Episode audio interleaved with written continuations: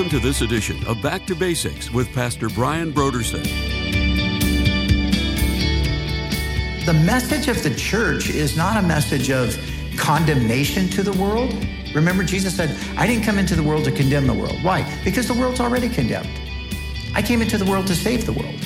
And so the message of the church is not a message of condemnation to the world. The message of the church is a message of salvation. You can be saved. You can be forgiven. Your sins can be washed away.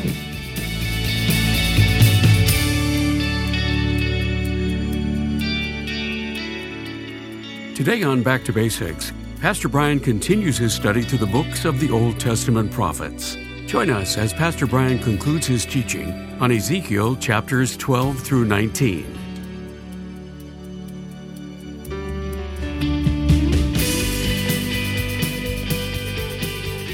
Now, here's Pastor Brian. So here we are. Good to be together.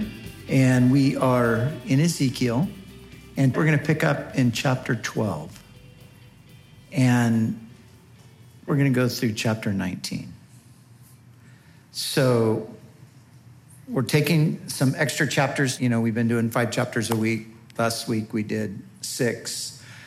You know, I mentioned before that the first 24, 25 chapters of Ezekiel are, you know, the, the essence of it is judgment and just looking at the judgments that are coming from various angles in a sense. And, you know, there's only so much as God's people gathered together under these circumstances, there's only so much reading of judgments that, that we can endure, I think. So I don't want to, you know, just get bogged down in kind of repeating the same things over and over again, which the prophets did, which in their context obviously was the appropriate thing to do. It was the right thing to do. It was what God led them to do. But I think for us to kind of get bogged down in every verse, it's just really not going to be helpful. So I want to speed things up here a bit. And so, like we've been doing, we're going to kind of look at the, the gist of the chapter, but then we're searching for the nuggets in a sense, you know, some, some of those, those events, some of those portions where there's something that's applicable or you know something that would be of interest in the sense that oh yeah that's an important point. I need to i need to understand that. You know because not everything in particularly the aspects of the old testament not everything is going to be relevant to us. It's a very specific prophecy that was written at a point in history for a very specific reason. And so it's not in any way trying to diminish from the importance of god's word there are just aspects of it that, you know, we, we can read that on our own and we should. Uh, as I mentioned before, I recently read through Ezekiel a couple of times just on my own. And I make my way through the Bible all the time on my own. But, but to, you know, in a gathering to go through every word or every, every verse or that sort of thing, I don't think that that is always all that helpful. So, that's why we're going to make our way through here a little more selectively. That's the, that's the word. So let's do that. So we know from our study thus far, we know that there, uh, some of the people, many of the people have already been exiled to Babylon. And, but the, the, uh, the exile took took place in um, over about a 20 year period of time and three different major movements of people going from Jerusalem under judgment to Babylon. And so now, as we pick up in chapter 12, this, this now is going to refer to the final group of people that will be exiled in 586. BC. So that, that was the time that the, The temple was destroyed. It was the time that Nebuchadnezzar really, you know, brought his the full wrath of his army upon uh, Jerusalem. But in 606, so 20 years earlier, the first group of captives were carried away to Babylon. And as I mentioned before, Daniel would have been in that initial group that went. So, so here we're projecting still out from Ezekiel's prophecy. This is still something that's going to happen yet in the future. But what he's prophesying is the events that will happen in 586. So he's talking about this final exile. And uh, there, some say there was another smaller sort of an exile a bit later, and that could be true. So, but let, let's pick up. It says, There, the word of the Lord came to me, Son of Man you are living among a rebellious people. They have eyes to see, but do not see, and ears to hear, but do not hear, for they are a rebellious people. Therefore, Son of Man, here's the instruction pack your belongings for exile, and in the daytime, as they watch, set out and go from where you are to another place. Perhaps they will understand though they are a rebellious people. So, again, remember, we said this before, but uh, the word coming from a lot of people in Babylon is that um, this, this captivity is going to be over really soon. And we still have a bunch of people back in Jerusalem, and we still have a king on the throne. So we're going to go back, and everything's going to be fine. What God is telling Ezekiel about is that no, that's not actually what's going to happen. What's going to happen is the people remaining in Jerusalem are going to be led into, into uh, exile. And so Ezekiel is acting out what is going to happen when the rest of those in Jerusalem are taken captive into Babylon. And so he just goes on and he tells them to go through this. Look at verse 5. While they watch, dig through the wall and take your belongings out through it. Put them on your shoulder as they are watching and carry them out at dusk. And then he says this cover your face so that you cannot see the land, for I have made you a sign to the Israelites. So, this one additional thing you're going to break through the wall, you're going to have all of your gear, you're going out like an exile, but cover your face. So, verse 7 I did as I was commanded. And then look over in verse 10 say to them, This is what the sovereign Lord says. This prophecy concerns the prince or the king in Jerusalem. And all the Israelites who are there say to them, I am assigned to you. So Ezekiel is to tell them, I'm assigned to you, that what I'm doing is a message to you. As I have done, so it will be done to them. They will go into exile as captives. Look at verse 12. The prince among them, and this is a reference to King Zedekiah. So Zedekiah is the last of the kings. And Zedekiah was uh, placed on the throne of Jerusalem by Nebuchadnezzar himself. So we have a situation here where Israel is now under Babylonian control, but Zedekiah is what is called a vassal. So you have the suzerain, which is like the, the ruler, and then the vassal was a king who ruled under the greater ruler. So Nebuchadnezzar is what's called the suzerain, and um, now Zedekiah is his vassal.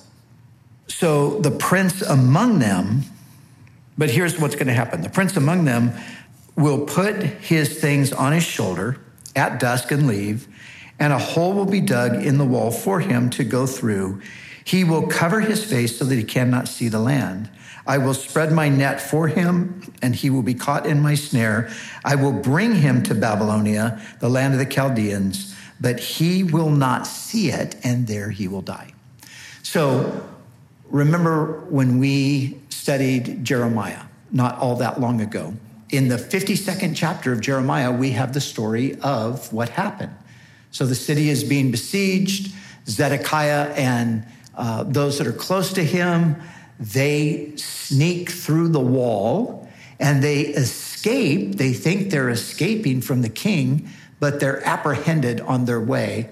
And then they're, they're taken to Nebuchadnezzar, and Nebuchadnezzar slays the sons of Zedekiah in his presence, and then he puts out his eyes and he takes him to Babylon.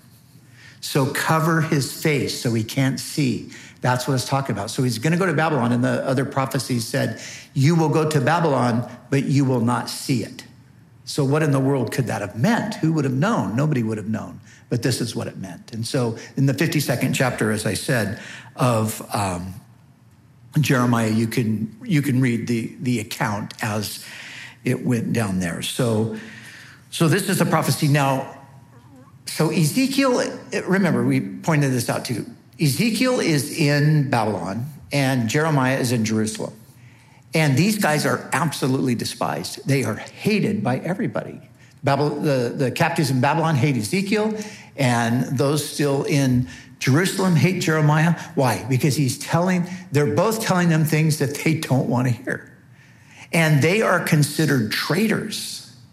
They are actually considered to be those who are conspiring against Israel with Nebuchadnezzar. And this is oftentimes the position of the prophet. The position of the prophet is he's rejected. You know, Jesus points this out, right? Many uh, times Jesus mentions the fact that the prophets, woe, remember Jesus said, Woe to you if all people speak well of you. For so they spoke of the false prophets.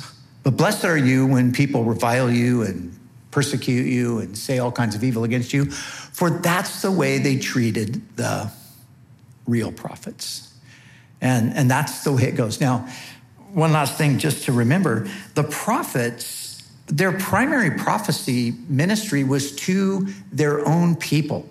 They, although they did prophesy about the other nations occasionally, Jeremiah had a lengthy prophecy about you know the surrounding nations and what God would do with them. And Isaiah prophesied regarding Babylon in the future. And Ezekiel is going to prophesy about a, a, number of other nations here. But the vast majority of their prophecies were to their own people. So a prophet speaks primarily to their own people and so even in the church today, you think, you know, we, we some people think of prophets in the church today rising up and speaking to the world.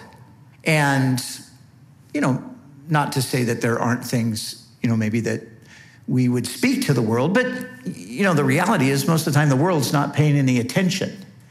they're, they're not in church, so they don't know what you're saying. But the prophetic voice is in the church. The prophet is oftentimes the person in the church that's getting everybody mad because they're saying the things that people don't want to hear.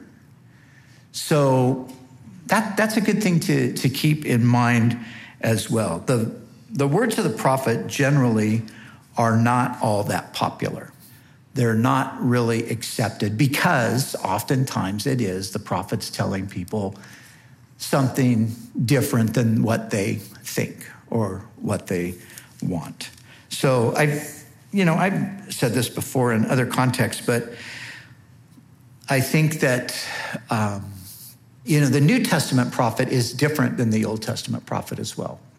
In the New Testament, tells it that, that those who prophesy uh, speak to people to edify them, to encourage them, and to comfort them. And so a prophetic voice in the church is, is going to be more, you know, encouragement to God's people. And although at times it might be a rebuke, but the it's going to be more of an encouraging thing. And the message of the church is not a message of condemnation to the world. Remember, Jesus said, I didn't come into the world to condemn the world. Why? Because the world's already condemned. I came into the world to save the world. And so the message of the church is not a message of condemnation to the world. The message of the church is a message of salvation. You can be saved, you can be forgiven, your sins can be washed away. As Paul says to the Corinthians, he says we are ambassadors for Christ. And it's though God was speaking to you through us. And what is he saying? Be reconciled. Be reconciled because God made him who did not know sin, Jesus, to become sin for us so we could become the righteousness of God in him. And that's the message that we bring to the world. And so the church is, is a voice to the world. And again, I'm not saying it's not at times, you know, prophetic in the sense of, you know, there, there's judgments that are coming and things like that. You know, that's part of it. But our, our main message to the world is the message of God's mercy. God is not at the present time putting sin on our account because he did that at the cross. He put our sins on Jesus and he paid the penalty that we owed. So, now let's we're going to get to 19. I better hurry up and move on. So, chapter 13. Chapter 13 deals with false prophets. And just look at verse 3. It says, This is what the sovereign Lord says Woe to the foolish prophets who follow their own spirit and have seen nothing. So, the, the thing about the prophets, the false prophets in Old Testament times, and even those today, if there, there would be some today, what is characteristic of them? They follow their own spirit. They're not really hearing from the Lord. They're giving a message out of their own heart, They're giving a message out of what they think, and so on. So that's the, the false prophet. Now, verse 10 says regarding them, because they lead my people astray, saying, Peace, peace, when there is no peace, because when a flimsy wall is built, they cover it with whitewash. Therefore, tell those who cover it with whitewash, that it is going to fall. So they say peace, there is no peace. They, they build a wall that's really, as it says, flimsy. It's, it, you can bump into it and you'll knock it over, but they put whitewash on it so you don't notice that. It looks, it looks good, it looks strong, it looks sturdy. But if you could see beneath the whitewash, you would know that it, it's weak. And he's comparing the words of the prophets, the false prophets, to that whitewash wall. It's, it's not going to sustain you. It's not going to hold you up. It's not going to protect you. There's nothing under the surface here. So, verse 17 says, Now, Son of Man, set your face against the daughters of your people and prophesy, who prophesy out of their own imagination. So, apparently, in Babylon, there were many women who were prophesying as well, falsely.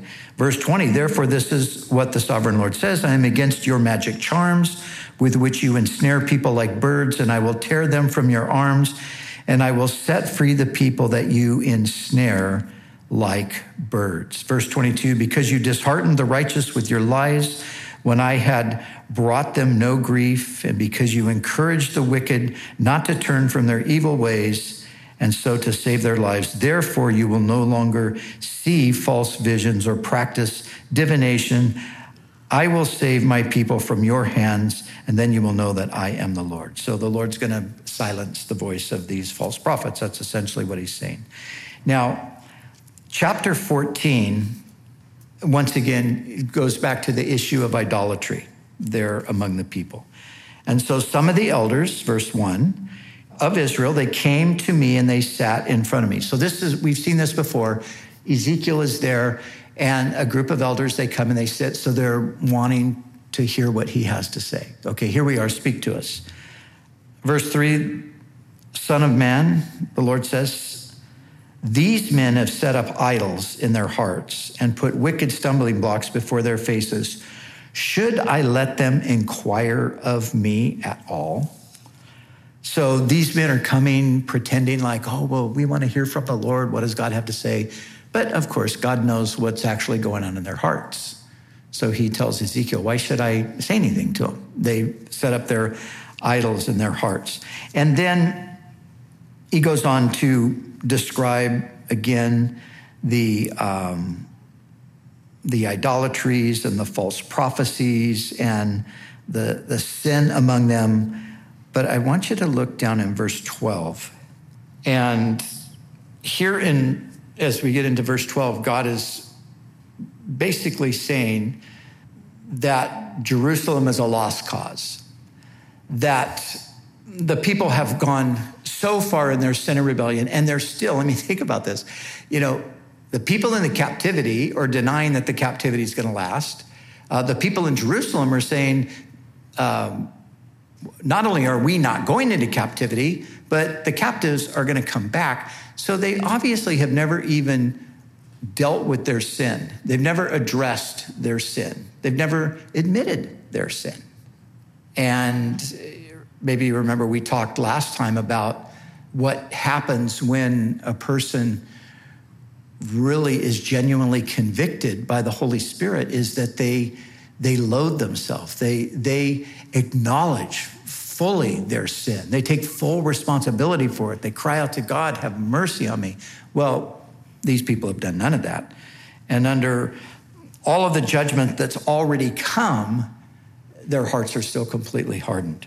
So, verse 12 the word of the Lord came to me, Son of man, if a country sins against me by unfaithfulness, and I stretch out my hand against it and cut off its food supply and send famine upon it, and kill its people and their animals, even if these three men, Noah, Daniel, and Job, were in it, they could save only themselves by their righteousness, declares the sovereign Lord.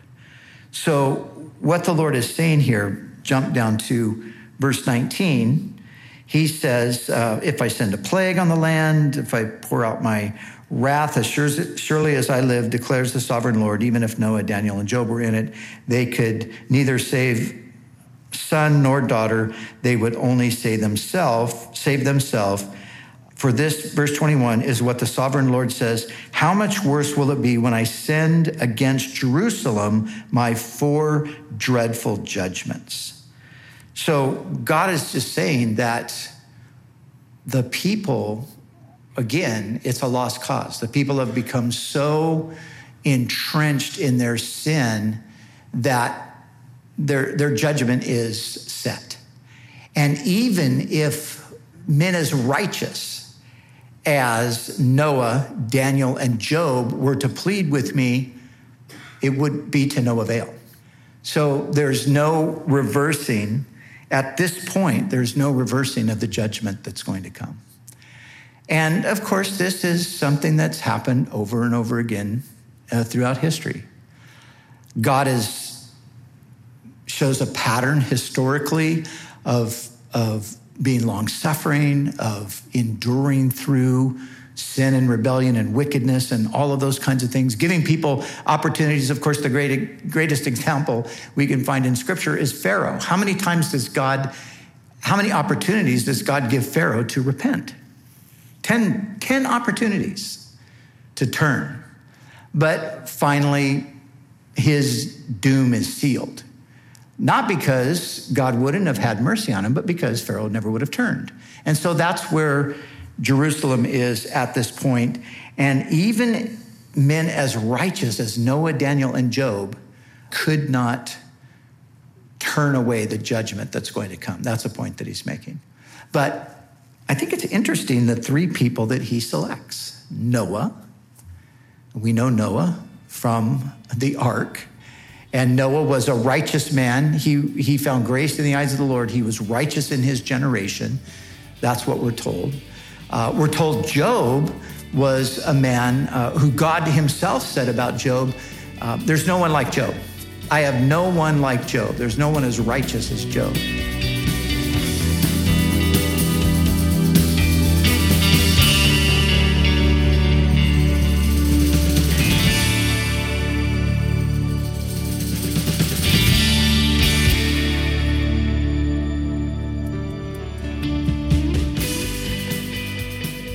Month of November, Back to Basics Radio is offering a book titled One Minute Answers to Skeptics Concise Responses to the Top 50 Objections and Questions by Charlie Campbell. Learn how to give a defense for the faith in a conversational style and strengthen your own confidence in the existence of God and the reliability of the Word. The book, One Minute Answers to Skeptics by Charlie Campbell, is our gift to say thank you for your donation to Back to Basics. So we encourage you to call us right now at 1 800 733 6443 or visit us online at backtobasicsradio.com. We'd also like to remind you that all of our other resources are waiting for you at backtobasicsradio.com or by calling our request line at 1 800 733 6443. That's 1 800 733 6443. Our desire is to encourage you in your daily walk with God. We'll continue tomorrow with more valuable insights from Pastor Brian as we study together in the book of Ezekiel.